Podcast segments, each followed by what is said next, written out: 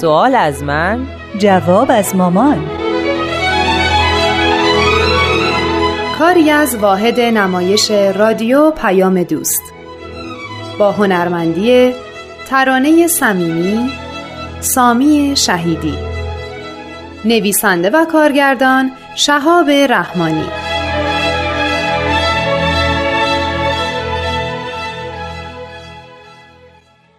مامان حاضرین که شروع کنیم؟ بله آرمان جون حاضر حاضر. یکی از دوستام امروز می‌گفت که پدر دوستش چند وقت پیش گفته بود بهایا به پیغمبرای چیز دیگه میگن. منم پرسیدم پدر دوستت نگفت بهایا به پیغمبرا چی میگن؟ گفت ازش نپرسیدم. منم بهش گفتم تو آثار بهایی کلمه پیامبر و رسول هم گفته شده. ولی در اصل گفته میشه مظهر الهی. گفت چرا؟ گفتم اگه فقط بگیم پیامبر یا پیام آور یا رسول شاید مقام حقیقی اونا رو به درستی بیان نکردیم. چون اونا رو در حد یک فرستاده یا سفیر از طرف یک مقام بالاتر معرفی می‌کنیم که ممکنه این فرستاده هیچ درکی از ذهن و عقل اون فرد بالاتر نداشته باشه.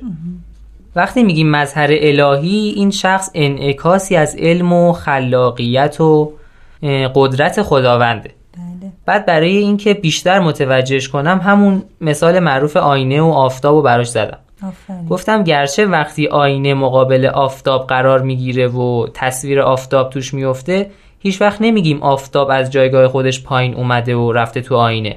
ولی اون چیزی رو که تو آینه می‌بینیم نور و حرارت آفتاب رو داره. باری کلا با اینکه آینه آفتاب نیست ولی خیلی از مشخصات آفتاب رو داره. آفرین. معلومه که این موضوع رو خوب درک کردی که مظاهر مقدسه الهی گرچه از نظر جسمانی با ما انسانها کاملا شبیه هستند ولی باز در مقام بالاتری از انسانها قرار دارند در آثار بهایی هم کلمه رسول به کار برده شده هم پیامبر هم پیک یزدان. ولی از کلمه مظهر الهی هم استفاده شده تا درک بهتری از عظمت مقام این وجودات مقدسه داشته باشیم. اتفاقا آخر صحبتام عین همین حرف شما رو هم بهش زدم. خب بعدش چی شد؟ هیچی. چیزی نگفت. یعنی اعتراضی نکرد. آدم که انصاف داشته باشه درباره حرفای جدیدی که میشنوه فکر می‌کنه. بعد از اون صحبت ها با خودم گفتم امروز من و شما بیشتر درباره مقام این مظاهر مقدسه از دیدگاه باهایی صحبت کنیم. خوبه. یه لحظه ببینم کیه.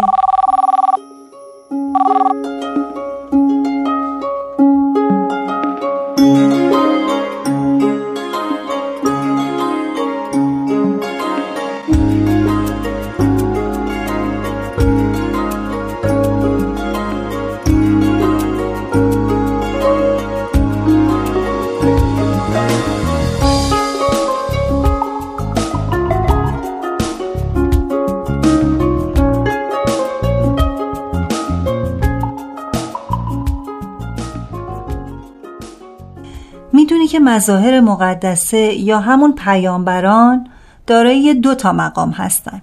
یک مقام بشری که شباهت کامل به ما آدما دارن. متولد میشن رشد می‌کنن صاحب فرزند میشن فوت می‌کنن. کاملا شبیه ما انسان ها هستن. یعنی اینطوری نیست که یه دفعه از جایی به طور ناگهانی ظاهر بشن.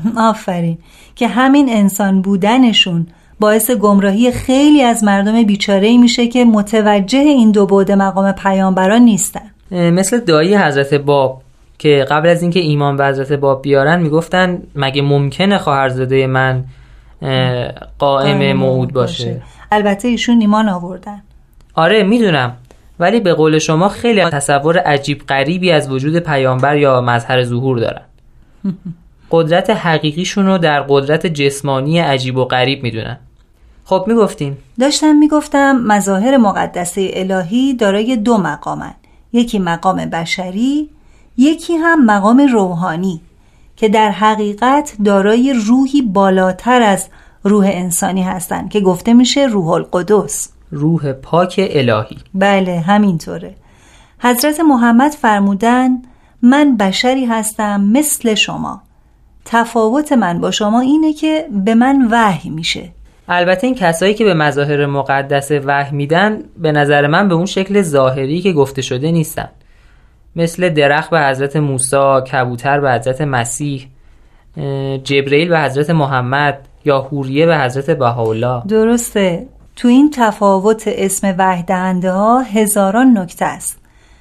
برداشت ساده ای که من می‌کنم اینه که ادیان، تعالیم و احکام و آموزه هاشون به علت رشد فکری بشر تغییر می‌کنن تا نیازهای مردم رو برطرف کنن. درسته. این تغییر تعالیم ادیان که به رشد فکری مردم بستگی داره به صورت نمادین و سمبولیک نشون داده شده. به حضرت موسی گیاه وحی داده. به حضرت مسیح کبوتر که حیوانه و یه درجه کاملتر از گیاه وحی داده. به حضرت محمد جبرئیل که انسانی بالدار وحی داده. به حضرت بهاءالله هم حوریهی وحی داده که انسانه. همه اینا در حقیقت همون روح القدسن که به شکلهای مختلف بیان شدن. که نشون از درک و عقل مردمی داره که اون پیامبر یا مظهر ظهور برای اونا ظهور کرده. آفرین. رشد ادیان و ترقی و تکاملشون نشون میده که چقدر مردم فکر و عقل و دانششون ترقی کرده و به تکامل رسیده.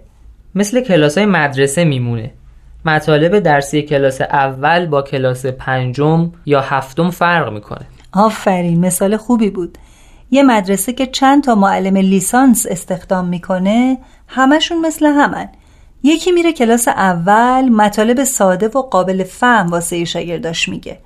هر کدوم میرن یه کلاسی. مطالب درسیشون با هم فرق می‌کنه. ولی مقام همه معلم یکیه.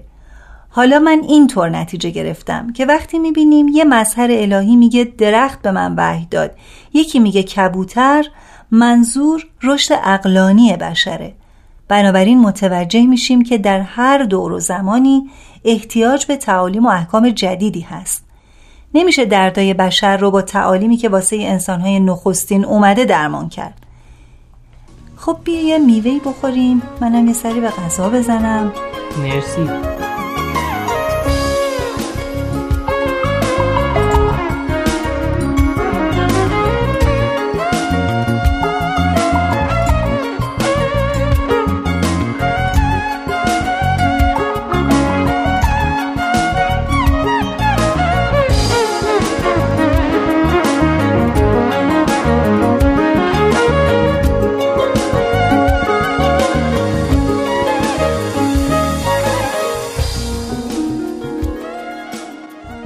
پارسال معلم درس اخلاقمون می‌گفت نی به تنهایی صدا نداره.